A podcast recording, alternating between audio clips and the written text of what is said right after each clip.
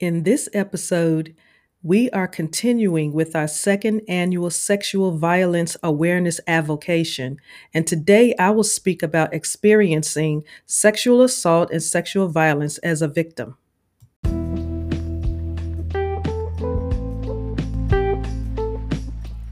Peace and blessings, everyone. This is Elegant Granny, your restoration strategist and creator and host of the Proactive Eye podcast. Last episode, the beginning of the second annual Sexual Violence Awareness Avocation began, and I discussed the Instagram challenge I'm participating in, hosted by the National Sexual Violence Resource Center. Now, I'm not the most creative person in the world, but I am having a great time putting posts together and engaging with other participants, finding out more about them and how they serve their population. If you would like to participate in the remainder of the challenge for a chance to win a 25 Etsy gift card, locate the National Sexual Violence Resource Center on Instagram. Their handle is at NSVRC. That's N as in Nelson, S as in Samantha, V as in Victor, R as in Robert, and C as in Charlie. NSVRC. You can also find the challenge listed on their website at www.nsvrc.org. I am not currently sponsored by the National Sexual Violence Resource Center, but I wanted to share some of the activities they are hosting.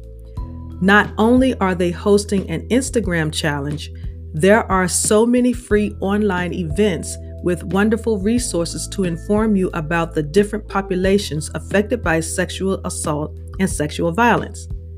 I know from personal experience that showing up to these events support you in knowing how to reach out if you are in need of support or how to best support someone else victimized or have survived it. Now, their information again is their Instagram handle is at NSVRC and their website is www.nsvrc.org. I will also provide the links for you in the show notes and also on the blog. Now, I'm going to repeat myself from last week by saying sexual assault and sexual violence are important to talk about. Many feel ashamed of what has happened to them or have been threatened of what will happen to them if they tell their story. No one, and I do mean absolutely no one, should ever feel like they are worthless, have no value, or not important because of this traumatic event, nor should they feel they are voiceless and not able to share their story.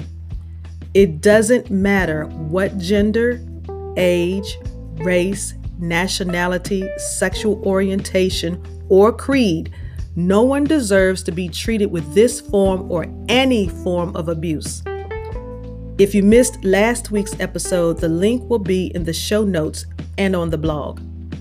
This episode today will be about the victim's experience with sexual violence and sexual assault.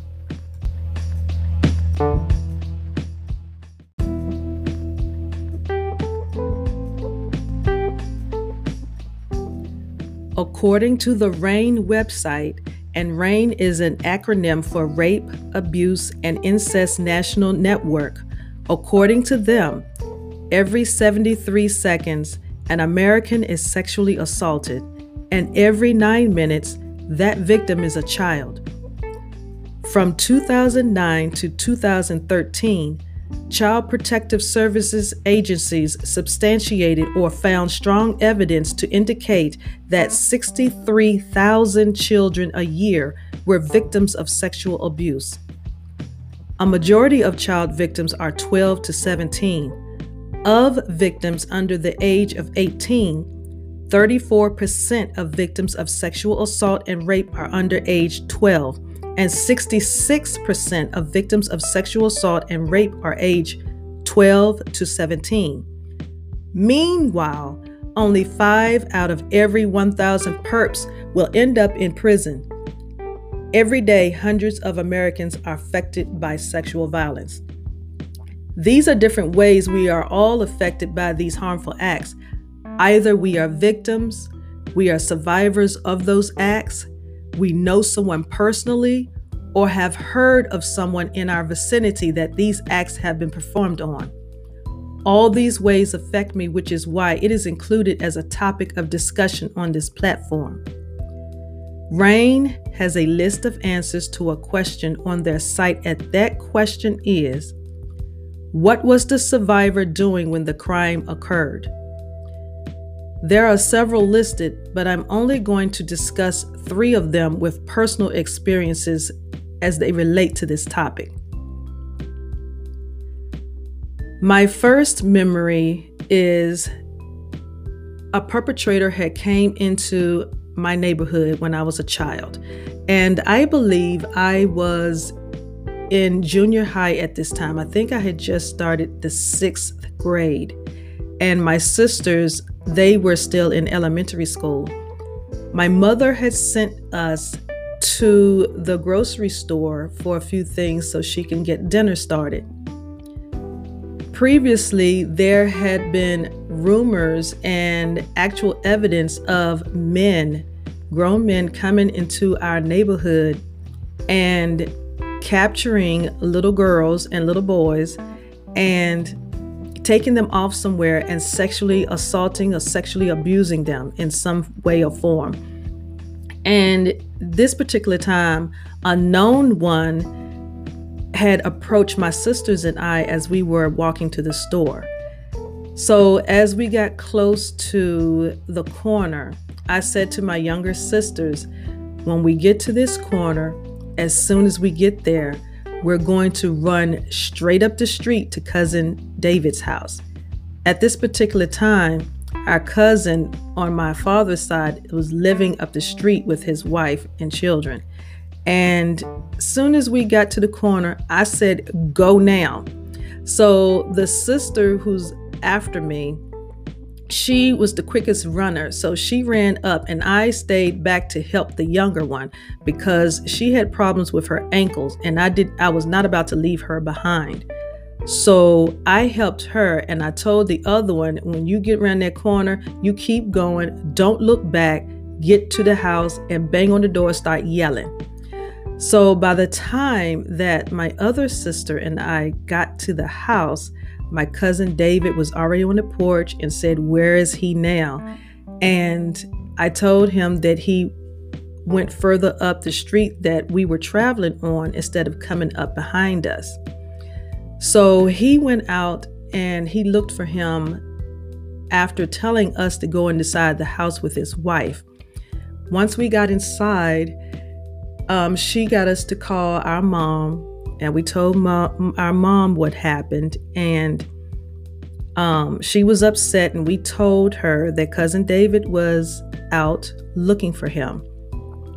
He came back in the house while we were still on the phone with mom, and he got on the phone with her, and he told her that he was going to take us to the store and bring us home that she didn't have to worry about them, that they were saved, and we didn't look harm. He hadn't touched us according to what we had told him, and that he would bring us home. So that's what happened.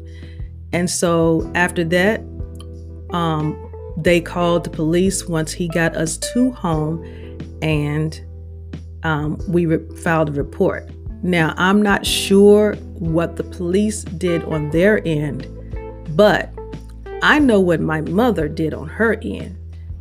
If you have a mother like my mother, she was about to do something. And I want to insert here that RAINN says 29% of the victims when this when this crime happened were traveling to and from work or school or traveling to shop or run errands. And we were running an errand for our mother so she can get dinner started.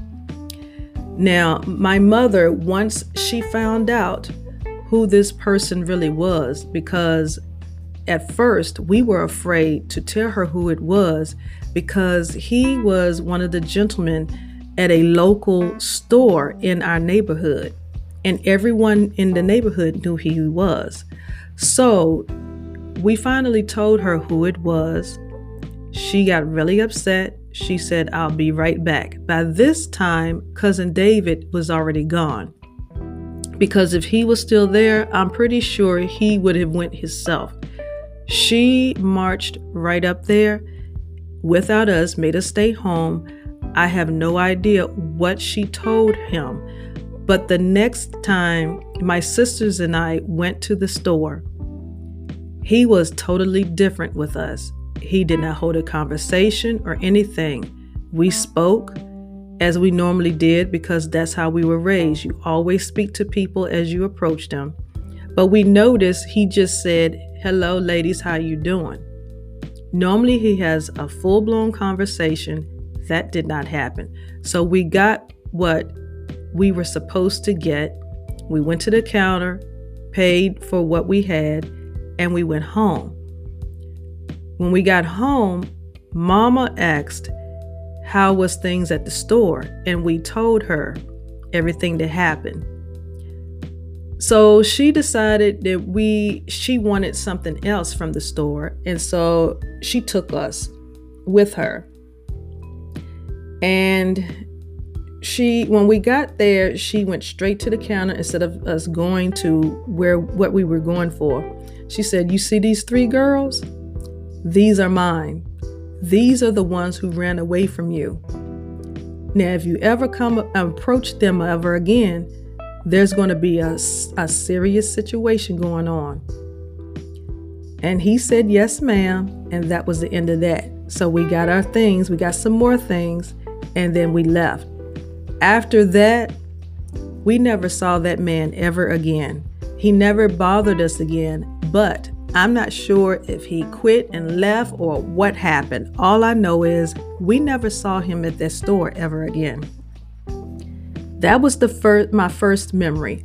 My second memory is, and I'm going to start with this stat from RAINN as another answer to their question what was the survivor doing when the crime occurred? I had an assault in high school.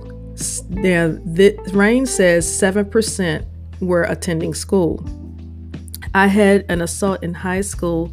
I was already affected by a traumatic experience previous to this assault. And what happened was I had experienced child abuse at this point, and my grandfather was picking me up from school because I was still struggling with um, my mental health at that time because of the event. And the nurse thought fit for my grandfather to come pick me up and take me home so I can get some help.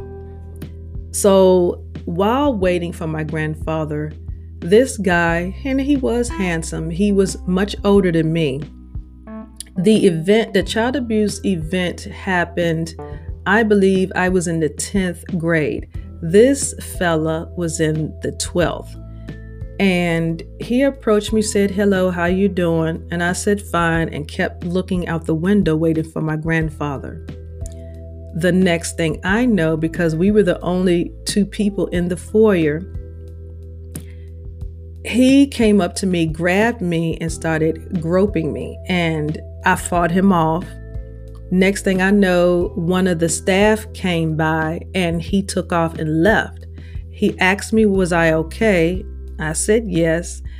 And I waited for my grandfather again. He asked me, Was I sure I was okay? And I said, Yeah, because I didn't know what to do. and at that time, this was a staff member that I wasn't familiar with, with, but I knew they were a staff member of the school. So I didn't feel comfortable talking to them. That's one of the things victims go through. If they're not comfortable talking to you, they're not going to tell their story. They're not going to reach out for help if they don't feel comfortable.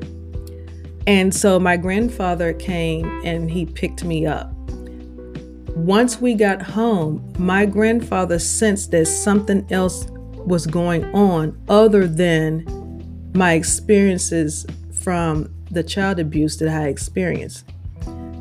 My grandfather was my everything. And when I say my everything, I mean my everything. We talked about everything. There was no subject untouched. So when he asked, and I only told him because he asked, I told him what happened. And he was very upset. He asked me, Did I remember? Did I know who this guy was? And I told him, I don't know who he is or what his name is, but I remember seeing him around the school. He is a student. So we went back to the school and made a report. My grandfather was not playing with that. My grandfather actually wanted to meet the young man. Of course, the school wouldn't allow that. Um, so, because I did not know what his name was, they pulled out a yearbook and I identified him by that. And so the school handled it. Next thing I know, I didn't see him for a little while. And then he came back. When he did come back, he approached me again, but he apologized when he did come back. He did apologize. And the school asked me after a while, had he bothered me anymore? And I said no, but the next time he did approach me, he did apologize and he said he would never do it again. And he didn't, not to me at least. And I hope he kept his word by not by not doing it to anyone else. Now, the last stat I would like to talk about is RAINN says that when this crime occurred to a survivor, 12% were working. Now, I had a situation on my job, on a previous job, where I was working in healthcare and it was on third shift, and I was working with a male nurse. We've never had any problems. We've always kept our um, relationship professional. Everything was always professional because on third shift, you work with much less people and you have more patients to take care of than you have staff to really tend to them as you would on first and second shift. Anyway, near the end of the shift, I was preparing a snack for a patient who gets up extra early, and the time that she gets up, it would have been three or four hours before it was time for breakfast. So, to keep her comfortable, I was preparing a small snack for her. As I was doing that, this male nurse comes up behind me, puts his hands on me, and it was very unwanted. I did not ask for it. We had never been in this situation before. And then he walks off, and I told him, I said, I don't know what made you comfortable with that, but that better not ever happen again. This time, I spoke out. The first two times I was underage, I was a child, and I was afraid to speak out because I did not understand a lot of things. This time I was an adult. I spoke out, but not only did I speak out, I reported it and I said something. Now, this person still had that job, and to my knowledge, they are still working as a nurse. But it was reported. And I also reported it to the sexual assault response program in my area. So it's been reported quite a few times. It's been reported. I am a very fortunate woman. I have experienced several attempts and acts of several assaults and have worked through healing from them all, just as plenty of other people have. I am in a very light place today thanks to my support network. If you are someone being victimized sexually or have survived through it, it is very vital that you start the process of healing through building your support network. You didn't choose to be committed with those crimes or have those crimes against, against you committed on you, rather. Nor did you have a say in what's going to happen and who was going to do it. But you do have a choice in who will be in your network to support you as your as you heal. So be sure to seek professional help so you can recover successfully. I have a list of resources provided for you in the show notes and also on the blog you can contact for help. Now, before I leave, I need to tell you something important. You are a great asset in this world. You are, and you need to believe that. It is very especially important after a life of any form of abuse to see a physician and a mental health specialist to help you excel as you recover. My mom took me to be seen by a psychotherapist to help me heal as a child, and she also spoke with me herself. She was a rape companion and she talked to me. So please be sure that you see a mental health specialist to help you excel as you recover. It helped me a lot. Let a granny know in the voice message feature or by email at proactiveeye at gmail.com some things you do to help you recover. I would love to hear your story and get your perspective on why those things are valuable to you.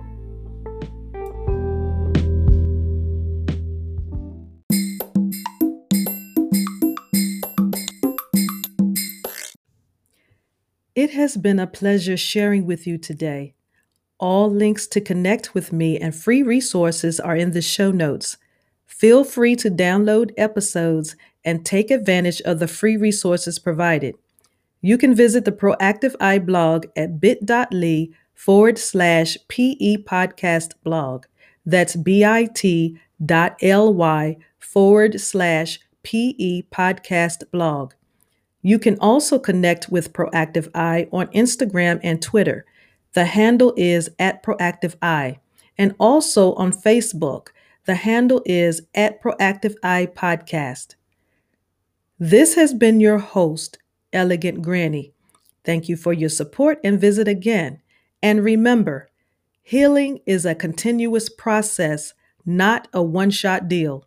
Much love, peace, light, and Healing Vibes family.